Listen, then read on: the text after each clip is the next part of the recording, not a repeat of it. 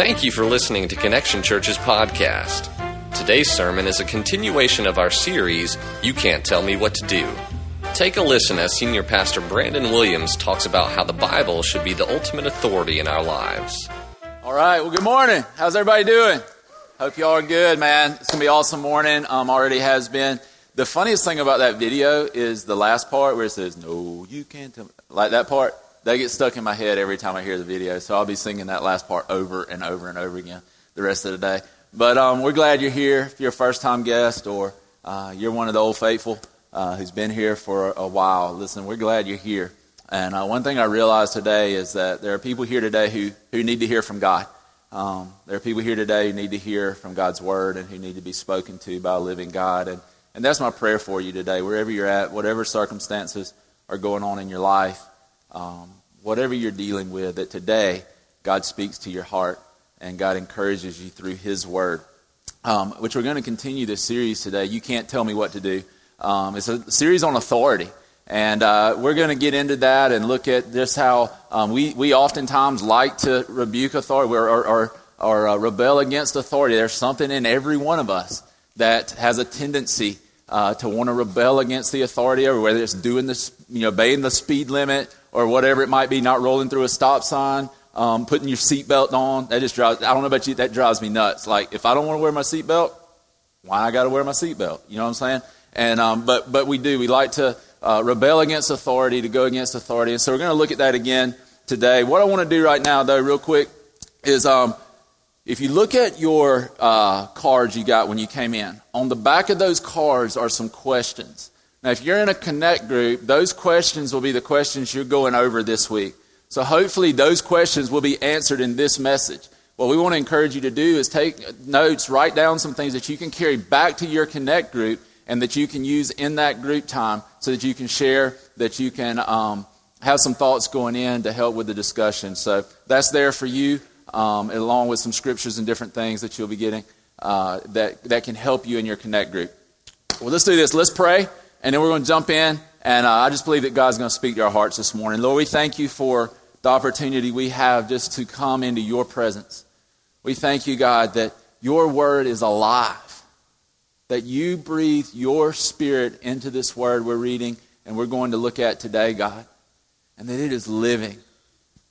God, that it truly does divide our soul and our spirit, our bones, our marrow, God, that today it would reveal our hearts, and then through the work of your Holy Spirit, you begin to heal us, you begin to set us free from sin and, and the bondage of sin, and God, that we would begin to walk free as your children. That we would walk into the potential you've given us to bring you glory. God, we love you and thank you for the truth of your word that tells us that Jesus paid the ultimate price for our sin, that we can even come to you now in prayer. Lord, I just pray that this word, God, today would speak directly to our hearts through the power of who you are. In Jesus' name, amen. Amen. Well, if we're honest in here, be real honest. How many of you sometimes find yourself acting a little bit like Jeffrey, right? The grown man who's seven, right? We all have a tendency to do that. We all have a tendency to rebel against authority. And we talked about last week a little bit about how rebellion sin, sin's rebellion. And, and we always want to go our way, but the Bible is true that there's a way that seems right to man, but in the end it leads to death. Some of us have lived long enough to figure that out, right? That When we go our own way, it tends to not end up very good. And so we need to realize that God puts His authority in our life for, for our good and His glory, right? That, that He doesn't do it just to be some tyrant God, but He puts authority into our lives for our good and for His glory. And so when we, we're, whether we're at work or whether we're um, uh, dealing with our spouse or whatever it may be, we need to recognize that God's given us authority for, for a couple of reasons. One is that He wants to, to shape us into the image of Christ. Okay? He wants to make us look more like Himself. So He gives us authority to guide us, to lead us, to direct us, to say, do this, do that, so that we actually do it. And we begin to look more and more like Jesus. He gives us authority to fulfill the potential that God's placed within us. So he gives us this, this authority so that we can actually accomplish the purposes he's put here for, which is the next thing. He fulfills his purposes through us. Here's the awesome thing about God listen, he didn't have to use us, but he chose to. Isn't that awesome? Uh, God, he didn't have to use us. He didn't have to give us the opportunity to serve. He didn't have to give us the opportunity to tell other people about him. He could have made the rocks cry out. Remember, Jesus said that. He's like, listen, if you don't worship me, the rocks will cry out. I just don't think that's really an option, right? Because we've been given the opportunity to worship him with our whole lives. And so we see that God puts those things or puts his authority in our lives to fulfill his purpose in our life, to shape us into the image of Christ, to fulfill the potential he's placed within us, to glorify him. And we need to realize this. And when we realize that God's authority is for our good, we'll begin to do what he says we should do. There's a couple of ways that God uh, works in our lives so that we can uh, have his authority, so that we hear his authority. One of those ways is through his word. And that's what we're going to talk about today is through the Bible. In fact, I'll tell you this the main source of God's authority in our lives is His Word, okay? Is the Bible. Another one is the church. We're going to look at that next week, but I want to be very clear that the church gets its authority from Scripture. Scripture doesn't get its authority from the church. If we get those two things confused, we can get in a whole lot of trouble, right? So the, the, the, the church gains its authority from Scripture. Scripture gains its authority from God. We're going to be looking at that. I want you to see, first of all, though, that this book, like, like we look at it right here and, and we think it's like dead trees between a dead cow, right? Isn't that true? Paper, leather, right? And so we look at it, and so many times we come to this word and, and, and, we look at it as if it's just flat words on a, on a flat page, just black letters on a, on a white page, and some of the letters are red, depending on which Bible you have. But, but here's the reality of it this word is living, it is active, it speaks to our heart. I would tell you today this this word is not ordinary, it is very extraordinary. It's not ordinary. In fact, I would tell you, there are people who object to the Word of God. There are people who say, well, the Bible, like, anybody like the Discovery Channel, History Channel? You ever seen anybody on there that was like, yes, the Bible is the inspired Word of God? You should live your life by it. No. They're all like, well, this is why it can't be true. And there's a lot of objections to it, and I understand. Like, I, have heard all the objections. The only problem is none of them hold water. None of them. In fact, the more skeptics try to prove the Bible wrong, the more they prove it right. Like there's things in the Old Testament, they'll be looking for different build, um, um, civilizations like cities and things that the Old Testament mentions. They're like, well, we can't find them, so therefore the Bible is wrong. Like five years later, they find it, and they're like, well, okay. You know what I mean? They, because they prove it right. And we need to re- realize that this is not an ordinary book. A lot of people will say, well, it was just a legend. It's just a legend. There were, there were legends of other people who died and were raised again. But the reality of the scripture is this it was all written within 15 to 20 years. Most of the scriptures were written between 15 and 20 years after the resurrection of Jesus. It takes hundreds of years, at least a hundred years, for a legend to evolve. There were people who could have refuted this word who were alive when Jesus walked the earth. And you know, there's not one historical document written within 15 to 20 years of Jesus' resurrection that refuted what the Bible said. Why? They couldn't. They couldn't. Because it's not an ordinary book, it's extraordinary. There's another theory that, that conspirators manipulated Scripture. All right? Here's the only problem with that we have 16,000 source documents for the Bible. Let me explain that. 16,000 manuscripts or pieces of manuscripts that the Bible was taken from.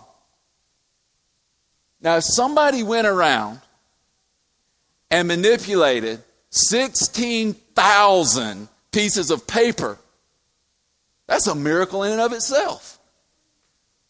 I heard somebody say this one time if they can do that, we ought to worship them. Because that is impossible to manipulate and tamper with 16,000 documents that all say the same thing and make them all say the same thing the way you want it to say it. That's impossible. So that it kind of blows that whole thing up. The other one is that the disciples made it up. Anybody ever heard this? Like, well, the disciples, after Jesus' death, they made it up to suit their own. The only problem with that one is that they all died. Like if I'm going to make up a story, it's going to benefit me. You know what I mean? If I'm going to die, I'm not making up a story that I'm going to die for. They all died for the gospel. Everybody but John. The Apostle John died a martyr's death for the gospel. Listen, people will die for something they believe is true, even if it's a lie, but they will not die for a lie that they know is a lie. Right? Think about that. Like as soon as they started persecuting Christians, if I were them, like they're about to draw and quarter me, cut my head off, crucify me, drag me behind a horse, all these things happen to the, the early believers. If they're about to do that, and I know this is coming, and I know this is a lie, then right when that's about to happen, I'm like, excuse me. Something I need to tell you. I made it all up. Let's go home. You know what I mean? But they didn't do that. They died for the gospel. They died for the word that, that Jesus preached. And people, listen, we, well, what about Muslims? Yeah, listen, they believe the lie. That's why, yeah, they'll strap dynamite on their back and run in and blow up some school kids. Why? Because somebody has told them that somehow that gets them to paradise and somehow they'll inherit all these virgins. And listen, they believe the lie. They believe it. They'll do it. But if they knew it to be false, they wouldn't. Like, how bad would it be? Like, you run in, blow up. How awful of a realization. This ain't what I thought.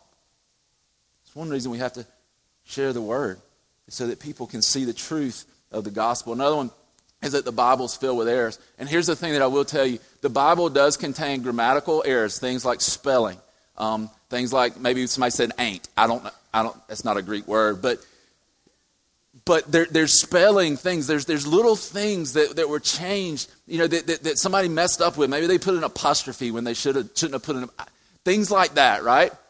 But here's the reality in 16,000 source documents, there's not one error that contradicts the doctrine or theology that the Bible teaches. That's pretty amazing. That's pretty amazing. Check this out. The Bible is the most widely distributed book in the history of the world. That's pretty awesome, isn't it? I mean, some of those facts alone make the Bible an extraordinary book. The fact that it was written in like, uh, like four or five different languages, it was written by over 40 different authors, and yet it points us all to the same place. Makes it pretty awesome and pretty extraordinary.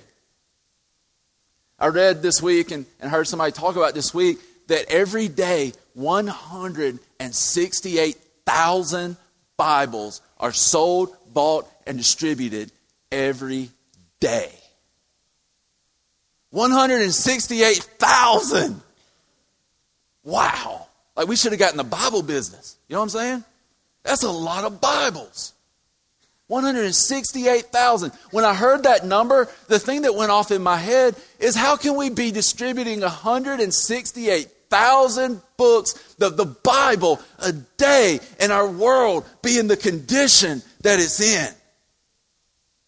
Isn't that kind of a logical reasoning? Like, how is the world in the condition it's in when we distribute 168,000 Bibles a day? And this is what I felt like the Lord spoke to my heart. The problem isn't that we don't own Bibles. The problem is the Bible doesn't own us. The problem is not the fact that we don't have access to the written word. The problem is the written word doesn't have access to our heart.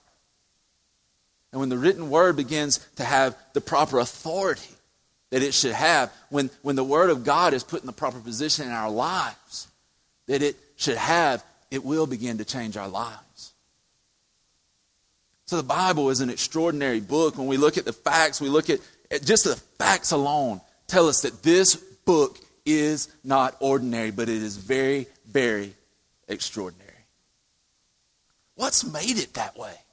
Why? Why has this book endured the persecution that it has endured? Why? Some of the most powerful leaders and rulers in the world have tried to do away with this book. You know, they haven't been able to. Why? Why is that? Why? I mean, what keeps it going? How is it still, still here almost 2,000 years after the death of Jesus?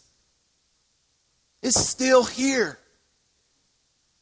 Why is that? And that's what I want to talk to you about today is, is why the Bible is what it is. Why it has authority in our lives. Why it's an extraordinary book. To set the facts aside. Listen, this is an extraordinary book that has the potential to change our lives. So I want to talk to you about that today. If you have your Bibles, turn to 2 Timothy 3. We're going to begin reading in verse 10. I just want to give you three things today that, that, that, listen, if we can grab hold of in relationship to the authority of God's word, it will, it, not maybe, it will change our lives. 2 Timothy chapter 3, we're going to begin reading in verse 10. Paul wrote this letter to Timothy who was, who was like his apprentice. His, his, he called him his, his son in the Lord. He was, he was the one that Paul was raising up for ministry. And he writes this letter to Timothy, and he says, Timothy, I want you to know, you've got to stand firm in the gospel. There are people who are coming who are going to try to knock you off course. There are people who are, coming who they're, they're, they're, they're, they're wolves in sheep's clothing. They're going to want to come, and they're going to want to pervert the gospel that we've been preaching. Stand firm, Timothy. Don't let them do it. You stand firm on what I've taught you. You stand firm on the gospel. Don't let them sway you. And we pick this up in verse 10 in, in chapter 3 of 2 Timothy. He says, You, however, Paul speaking to Timothy, know all about my teaching, my way of life, my purpose, faith, patience, love, endurance, persecutions, sufferings, what kinds of things happened to me in Antioch, Iconium, and Lystra, the persecutions I endured Yet the Lord rescued me from all of them. In fact, everyone who wants to live a godly life in Christ Jesus will be persecuted, while evil men and impostors will go from bad to worse, deceiving and being deceived. But as for you, you continue in what you've learned and what and have become convinced of because you know that those from whom you learned it and how from infancy you have known the holy scriptures which are able to make you wise for salvation through faith in Christ Jesus. All scripture is God breathed and is useful for teaching, rebuking, correcting, and training in righteousness so that the man of God may be thoroughly equipped for every good work. Paul's telling Timothy, stand firm, Timothy. Don't be swayed. In verses 10 through 13, he looks at, he's, he's like literally writing this letter as if to tell Timothy, look at my example, Timothy. Look at my example. Look at what I went through for the gospel. Look at what I've endured. Don't back down. It's too important. I wouldn't have given my life for this. I wouldn't have been beaten. I wouldn't have been persecuted. I wouldn't have endured if it wasn't important. Look at my life and, and imitate me. Do what I've done. You're going to be persecuted. Everybody that pursues to live a godly life is going to be persecuted, Timothy. Don't let it come as a surprise, but hold fast. That's what he's telling him. So his first example is look at me. The second one is he says, look at the scripture. He says, Timothy, you've known these things from, the, from day one. You've known them all along. He says, you've learned them from infancy, and you know that they have the power to salvation. Hold fast to the truth of the gospel. Don't be swayed. Don't let somebody come in and push you off course. Stay the course. Preach the gospel. Don't let them sway you. And he gets down to verse 16. This is so important, and I want you to hear this today. It says, All scripture is God breathed. All scripture is God breathed. Paul is saying, Listen, this word didn't come from me. It didn't come from me. In fact, all the apostles they would say the same thing. This word was given to us upon the authority of God. And what Paul is saying when he says it is God breathed, he's saying God has literally breathed his Spirit into this Word. So, like, listen, if you're reading this Word, whether it's on your iPad, your phone, listen, whether it's in a book, right? You're reading something that is alive. Why is it alive? Because God Himself breathed His Spirit into it. It's why I believe this you cannot read this Word without being transformed. You cannot read this word and submit to it without it changing your life. It is the living word of God. I want you to understand because it is living, the first thing, if you're taking notes, write this down. Listen, the first thing that we can take away from the Word of God being from divine origin is that because it is, has divine origin, it also has divine revelation. Okay? It also has divine revelation. It is able to reveal who God is. And it's what theologians would call special revelation.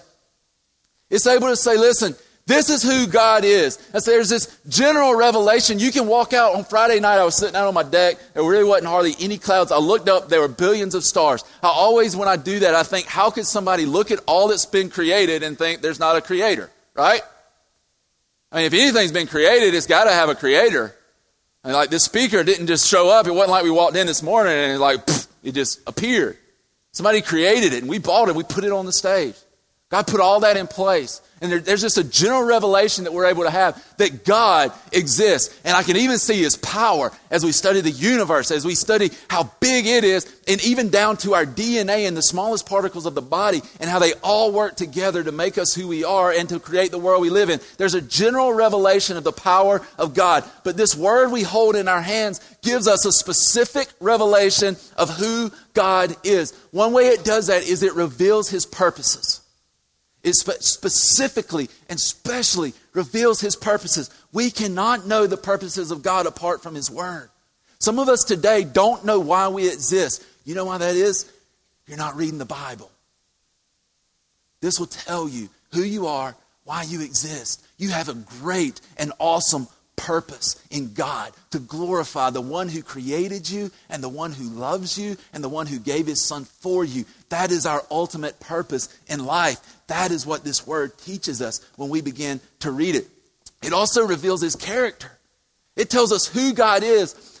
So funny. Last night, um, when one of the thunderstorms was coming through, my five or six year old now, Jackson, he, he was standing by the refrigerator, and as usual, we're looking for something to eat. We eat a lot at my house. And so we're looking for something to eat, and Jackson's standing there, and the rumble of thunder comes, comes through, you know, and we hear it. And Jackson goes, I, I'm not scared. Well, okay, cool, man. Glad you're not scared. He goes, Thunder's just God's tummy growling. I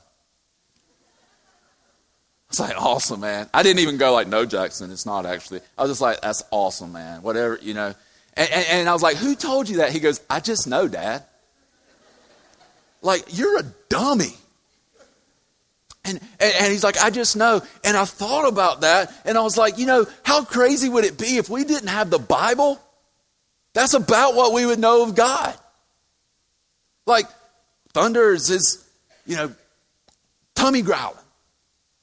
Lightning, I don't know what that, like you can make up your own thing. If we didn't have the Bible, the only way we could discover who God is is just by this general revelation that we really don't know who He is. But God is so awesome that He gave us His Word. He gave us Jesus, who the Bible says is a Word made flesh, so that we can actually know Him. How crazy would it be if we lived in this life where we see bad things happening? Where we see, see, see uh, atrocities all around us, when we watch the news and things bad are happening, if we just drew our opinion of God from that, God would be, we'd be like, What are you doing, God? There's no way he can love me. And how many times have we heard people say, a loving God couldn't let that happen? But I'll remind you again that when we begin to doubt the goodness of God and we don't understand what he's doing, we see the goodness of God, the love of God, when we look to the Holy Scripture and we see Jesus on the cross. There is nothing that reveals the goodness of God like the cross. And the Bible gives us this amazing special revelation of who God is, his, his love and his joy in us, his, his, his passion for us, his, his commitment to us, man. Listen, you know good and well, if you were God, you would have quit on us a long time ago. A long time ago. I would have been like garden, like bite the apple, done, finished. Let's start over. And God didn't give up on us, and we find His patience and His love and His grace, His mercy. And we also find his judgment. We also find his, his truth. We find his righteousness. All of that contained in the holy Scripture. And the Bible does say this that Jesus was the Word made flesh. Now, here's the awesome thing about this because we know, according to the Scripture, that God Himself is both grace and mercy, and He's truth and righteousness. And the only way for truth and righteousness to exist is if it judges correctly. When we sin, we rightfully deserve the judgment of God. But the Scripture also says that Jesus came full of grace and truth. This is an awesome thing if we can grab hold of it. And here's why because in Jesus, God's grace and mercy collided in this beautiful and amazing collision with his truth and righteousness. And it was all contained within him, and in him both were satisfied. Does that make sense? Like in Jesus, it's all right there. And on the cross, we see the fullness of both God's grace and his mercy and his righteousness and his judgment as the punishment that was due to us for our sin was paid for by the one who was perfect in every way. That's a pretty awesome God. But we don't know God that way until we open His Word and we begin to see. We begin to realize who He is. Another thing that the Bible specifically reveals to us is our identity. Our identity. Not just who He is, but who we are. My goodness, if there's one thing that I see people struggle with more than anything else, it's their identity. It's who God says they are. If we could take every Christian in here, every person who's placed their trust and faith in Jesus and surrendered to Him as the Lord of their life, and I could snap my fingers and you could see yourself the way Scripture tells you to see yourself, your entire life would be revolutionized. My entire life would be revolutionized. It would be changed because we begin to see who God says we are. I want you to understand this. You are not defined by who the world says you are, you're defined by what the Word says you are. So many times we listen to what the world says, we listen to our past, we listen to everything else other than the Holy Scripture of God. And we don't know who we are. I see people all the time, and when I look into their eyes, I see hurt and I see pain and I see them making decision after decision that is a bad decision. People who are looking for love and listen, all the wrong places. And I see beautiful daughters of God who are giving themselves to man after man, seeking something that they're not going to find. I see men who are constantly logging on to websites that they think gives them their identity and their validation of who they are. We think that until we sleep with a woman, we don't become a man. That is a lie from the pit of hell. You are a man because God says you, listen, if you want to be a man, start living like God tells us to live in the Word. But we don't know who we are. Listen, apart from Christ, we are all those things. Listen, we're sinners. We're dead. Listen, we're, we're, we're condemned. We're separated from a holy God. Basically, we are helpless. But once we are in Christ, all of those things reverse. It's the most incredible exchange that's ever happened. God says, You give me your crap, I'll give you life.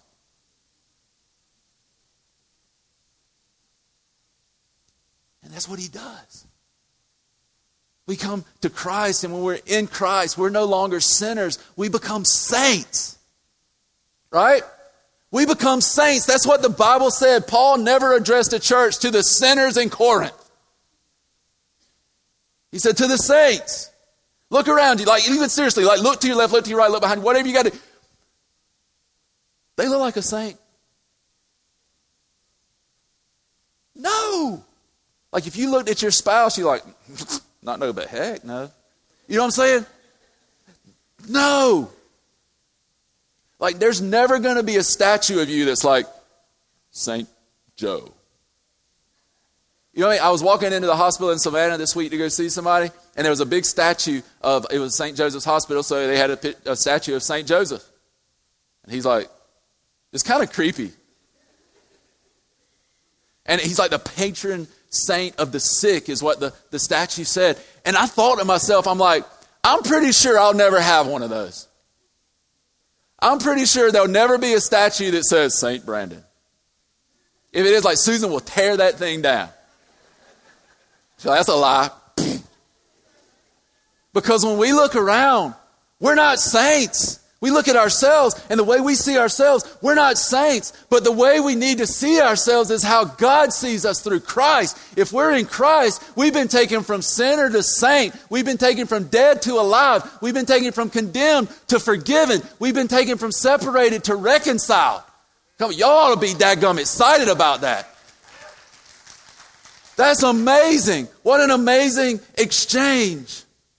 We don't read the Bible for religious points. We read the Bible to encounter this God.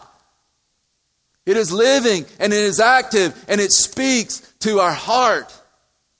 We've got to get in the Word. I want to give you real quick just some things you can jot them down. You can put these into practice. Some very practical things for reading your Bible. Listen, one of the things you've got to do, you've got to find a place and a time that you're going to commit to to read the Word. If you don't set time apart, you will never do it. Find a place and a time. Get there, commit to it, read the Word. Another thing that we need to do is, is we got to get a Bible we can understand.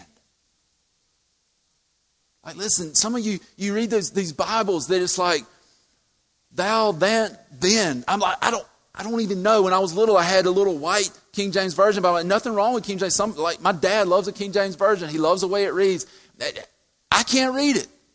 I don't have a clue. I can read an entire book of the Bible and I'm like, I'm just confused.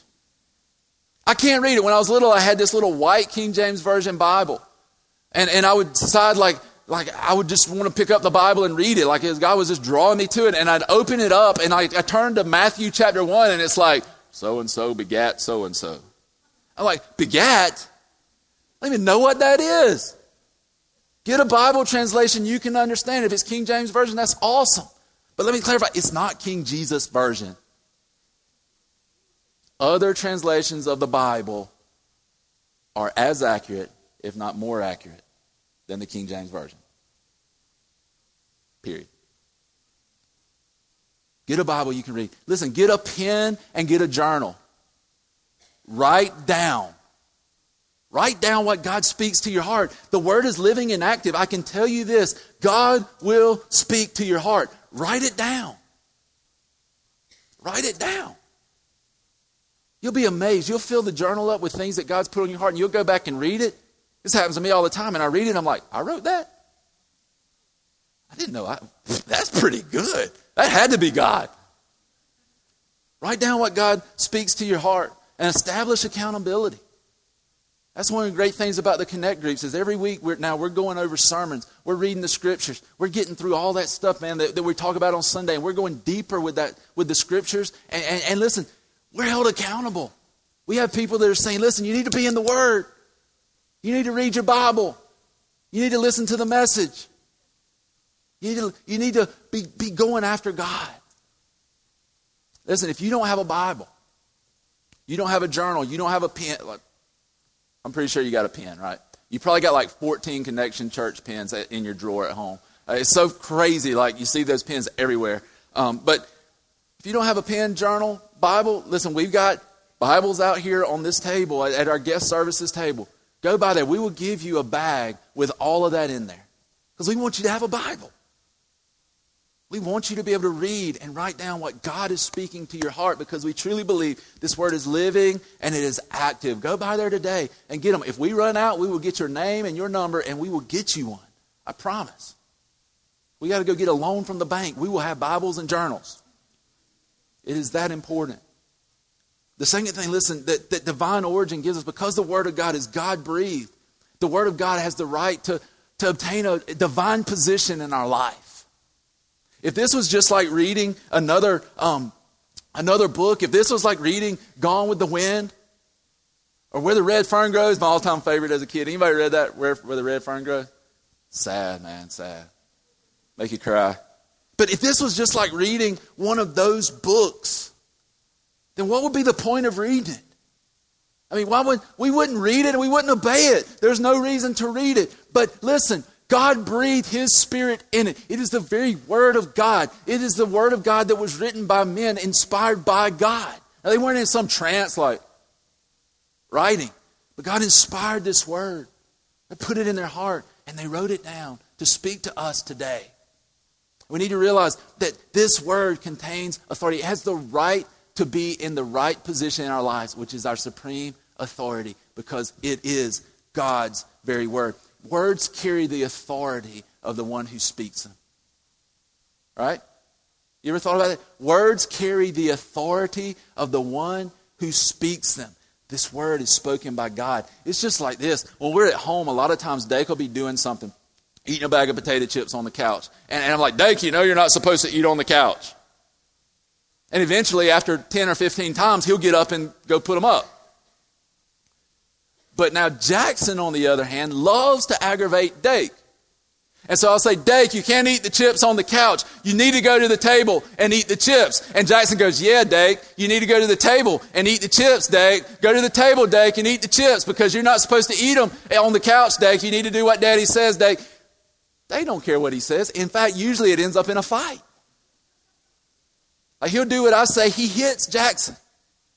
Why? Because words carry the authority of the one who speaks them. Jackson has no authority in Dake's life. I do. It's the same way with God. God, our Heavenly Father, has the authority to speak into our lives. He speaks into our lives through the gospel. It's why this book isn't a book of helpful suggestions, it is a book of mandated instructions. Like, God is not interested in my opinion, your opinion. He's not interested in your friend's opinion, your parents' opinion. He is very clear about who He is and what He's about and His purposes in His Word. And that is our ultimate authority. And it's this authority that gives the Bible the right and the ability to do exactly what it says in 2 Timothy 3.17. Listen to this scripture. Or actually 16. All scripture is God breathed and is useful for teaching, rebuking, correcting, and training in righteousness. Because of the authority that the Word carries, it is able to do all four of those things. It's able to teach us. Everybody needs to be taught something. If you think you've learned everything, then, like, you're wrong. Everybody needs to be taught. We all need to be taught from the Word of God. We all need to be taught by the living God who He is, what He's about. We all need to come to that. When I was little, I learned a lot from my dad. My dad can do anything. Like, he'll research it online, and I think he could build a spaceship. I mean, he, he just can do anything. And I remember when I was little, I would always watch him and what he did, and I would learn things from him. And one of the craziest things, and one of the things I used to get in trouble about more than anything else, is when we'd be working on something in the dark. And he'd say, Son, I want you to hold this flashlight.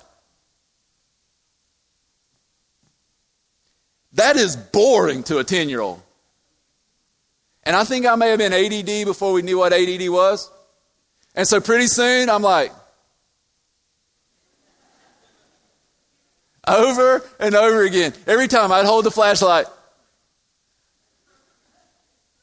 But you know, the way I learned was, was I, I watched him. The way I learned was I spent time with him.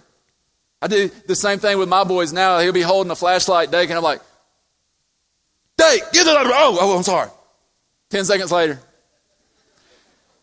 But he's learning. And listen, we learn the same way when we spend time with our Heavenly Father. When we read His Word, He teaches us about who we are. He rebukes us. Anybody like to be rebuked? No. It's not pleasant. It's not fun. But the Word of God is effective for rebuking us. Nobody likes it, but is it necessary? Yes. We all need to be rebuked. And the Word of God will rebuke us. It says that it corrects. It changes our way of thinking. There's errors that we all have in our minds, and when we begin to read the Bible, it begins to correct the way we think. For example, people will say, well, all roads lead to heaven. All roads will get you to heaven. It's not just Jesus. Well, we know that that's not true. Why? Because of the Word of God. We know that apart from Christ, we don't spend eternity with God because we have not been reconciled to God and our sin has separated us from Him. That is not popular, but it is the truth. The last one it says is that it actually trains. It trains us. It gets us fit. It gets us ready to run the race with the gospel, to do what the gospel tells us to do. And so it trains us. I was watching some of the Olympics and they were talking about, is it Usain Bolt? You know, the guy that run, the fast dude that won the 100 and the 200? And, and, and they were talking about him, and I thought about how hard did he have to train to win the 100 and the 200 meet, the fastest man in the world? How hard did he have to train? How much did he have to put into that? Like, we've never seen Bolt walk up to the, the starting line, eating a Big Mac, smoking a Marlboro, and, uh, and drinking a beer. Like, he's not going to win that way. But he was committed. This is what I'm going to do. This is what I'm going to be about. And you and I should be the same way. Listen, if we're serious about it, if we really want to pursue the prize of Jesus, if we really want to accomplish what God has said us to do in our lives, then we'll pursue and we'll train every day. And the Word of God has the ability to teach us and to train us, it has the authority of God. And listen, if we reject the Word, we're not rejecting a book, we are rejecting God Himself. We're not rejecting a book, we're rejecting God Himself. The last one I'll tell you is that because it's God breathed, because it comes from divine origin, it also has divine power. It's not an ordinary book. It's not dead trees surrounded by a dead cat. It's not. It has power.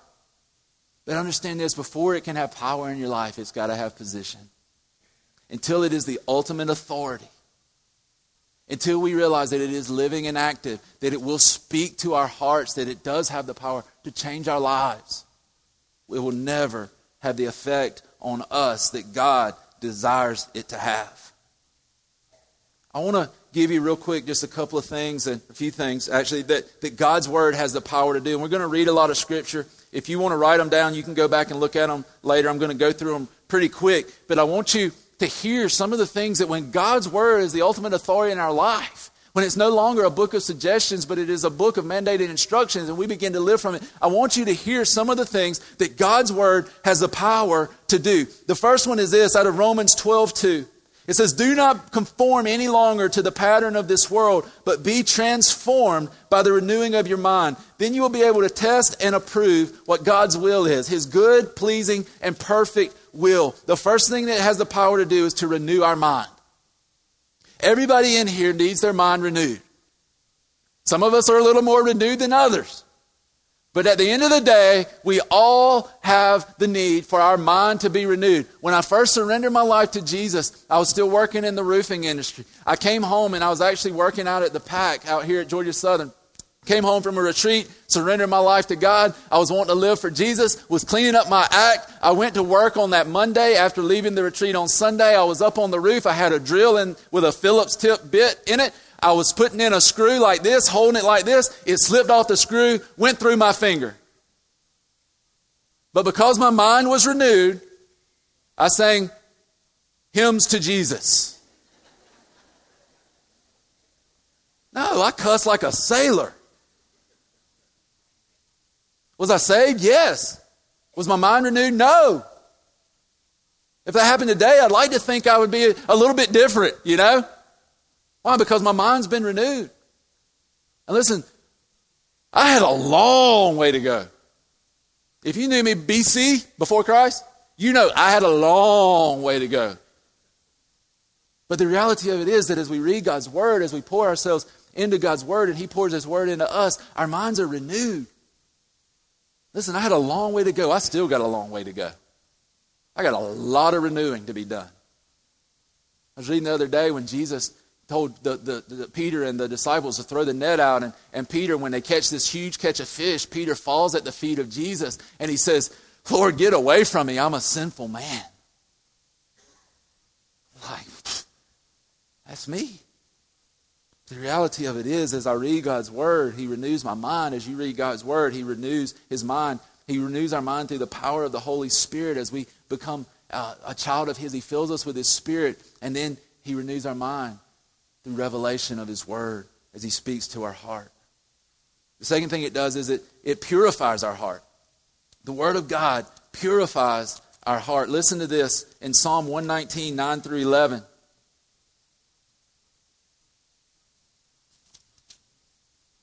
says, How can a young man keep his way pure? By living according to your word. I seek you with all my heart. Do, let, do not let me stray from your commands. I've hidden your word in my heart that I might not sin against you. We keep our heart pure when we hide His Word. His Word has the power to clean out our heart, to reveal who we are. Then we surrender it to Christ, and He begins to purify our hearts and who we are. Do we really hide the Word in our hearts? Listen, Jesus told um, them, it, it, told the disciples in Luke 6, 43 through 45, he's like, listen, all the evil, all the, all the bad things, they, they don't come from the outside, they come from the inside. What's, what's the condition of our heart? What's coming out? Here's the reality we don't put crap in and then not get crap out. What we put in is what we get out.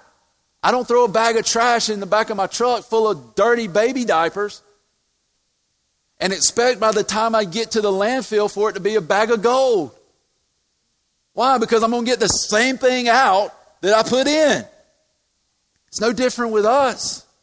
We need to be thinking, like, am I hiding the word in my heart? When the boat gets rocked, what comes out? Because that's an indication of what we're putting in. The next one is it says that uh, in Luke 6, look at Luke 6, 46 through 49. The next one is that it gives us an unshakable foundation. The Word of God has the power to give us an unshakable foundation. Jesus asked the people he's preaching to, He says, Why do you call me Lord? and do not do what I say. I will show you what it is like. Like he who like he or help me Jesus read. I will show you what he is like who comes to me and hears my words and puts them into practice. He is like a man building a house who dug down deep and laid the foundation on rock. When a flood came, the torrent struck that house, but he could not but it could not shake it because it was well built. But the one who hears my words and does not put them into practice is like a man who built a house on the ground without a foundation. The moment the torrent struck that house, it collapsed and its destruction was complete. What is he saying? He's saying, listen, if you'll build your life based off of my word, not based off of the world or even your own desires, if you'll build your life based off of my word, word, you will be built upon the foundation of Christ, and that foundation cannot be shaken. It cannot be shaken. What are we building our lives upon? Back to Psalm 119, 105. If you're flipping with me, this is like so, uh, such an ADD, like flipping around the scripture, because I could have stayed in 119, I guess. But listen, 119, 105. It says this Oh, that my ways were steadfast in obeying your decrees. Then I would not be put to shame when I consider all your commands. But listen, Oh, that my ways were steadfast in obeying your decrees. What's he saying? The psalmist is saying, Oh, if I would just obey what you tell me to do. The other thing that the Word of God has the power to do is make our decisions. Make our decisions.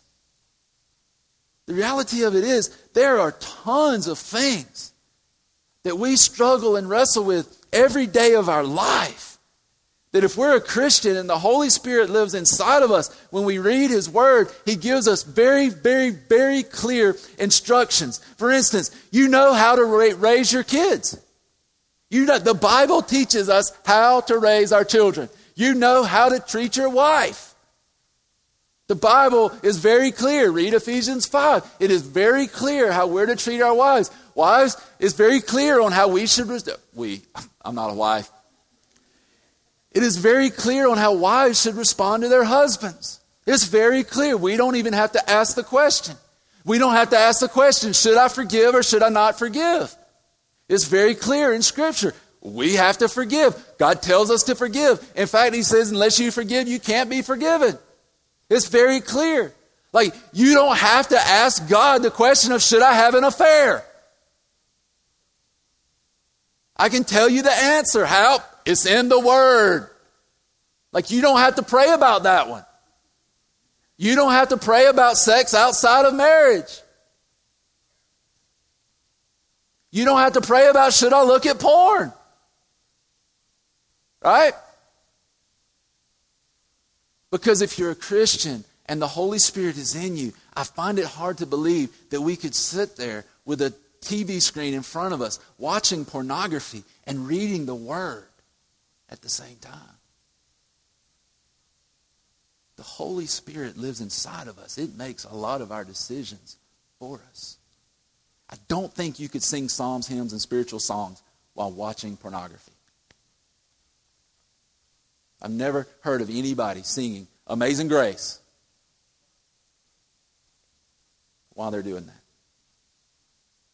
The reality of it is, it makes our decisions. It begins to shape our lives, begins to change our hearts. It has the power to help us overcome temptation. In Luke 4 1 through 13, Jesus tells us, or we, we read where Jesus goes and Satan tries to tempt Jesus. He tempts him with bread, he tempts him with power, he tempts him um, that, that, that, if he would just bow down and worship him, he'd give him all the, the, the kingdoms of the world. And Jesus like, say, listen, listen, listen, listen. Not only am I not going to do what you want me to do, but here's the deal. Because the word of God tells me not to. If you go read that, listen, he, he, he, he fought the enemy. He fought temptation with his word. And, but, but I can see Jesus looking at Satan. He's like, why would I worship you when I'm going to slap you in the face and take it all anyway? It's like the big kid coming to the little kid and taking his candy. Jesus is like, I don't have to worship you. I'm going to punch you in the throat and then take it all for myself anyway. But we fight temptation with the word. It's able to give to birth and strengthen your faith. Romans 10, 9 and or um, actually Romans 10, 14 through 17. The Bible tells us that faith comes from hearing and hearing from the Word of God. When we begin to read the Word of God, our faith is either birth to salvation or our faith is strengthened in Christ as the Spirit speaks to our heart. The last one is that it's able to replace our guilt with gratitude. Listen to this Romans 12, 1. Romans 12, 1. Paul says, Therefore, I urge you, brothers, in view of God's mercy, to offer your bodies as living sacrifices, holy and pleasing to God. This is your spiritual act of worship. He's like, listen, in light of what God's done in your life, in light of what God has done for you, the reasonable thing we can do is worship Him. And He says, listen, you're no longer guilty because of what I've done for you, because of the sacrifice I've made. So why don't you go from guilt to gratitude? Why don't we walk away from the condemnation that was from our former life to the gratitude of knowing we are forgiven in Christ. The Bible has the power to do that. The Bible has the power to do all of those things. It has the power to reveal who God is. It has the power and the right to be in that authoritative position in our lives. And it has the power to begin to change and shape our lives through the renewing of our minds. beginning to speak to our hearts. I remember when Susan and I were on our first anniversary trip, and, and we went up to, um, I think it's Helen, Georgia. You may have been to Helen, Georgia. Uh, we went up there, and Susan told me how great it was. And we walked like down the street and back down the street. I was like, what are we going to do now? She's like, that's pretty much it. Like, all right. So we go back to the hotel room, first anniversary trip. Like, yes. I looked over, it's 9 o'clock. She was sound asleep. It's like, doggone it. And I picked up my Bible and I began to read 1 Corinthians. And that was the night that God began to speak to my heart through His Word. I, had been saved a few months earlier. I tried to read the Bible and, and, and I, I just really wasn't into it. I picked it up that night and it began to speak to me. It began to encourage me and convict me. It began to rebuke me and correct me. I began to hear it coming from the mouth of God, not coming off of just pages in a book. God's Word has extraordinary authority and power in our lives. My question to you today is Have you surrendered to that power? Have you given yourself to the Word? Have you allowed it to become the ultimate authority in your life? See, there's some people in here today who you, you don't need another scripture, you just need to submit to the ones you know. Like you can quote them and you know them. You, you, you read, you know, all, you, all the, the, the, the, Puritan writers. You, listen, you read Edwards. You read, you read Luther. You memorize John Wesley's words. You've memorized all these things. But has it changed your heart? Has the Word of God changed your heart? You've listened to all the great speakers. Has the Word of God changed your heart? Have you submitted yourself to the Word of God? Has it impacted your life?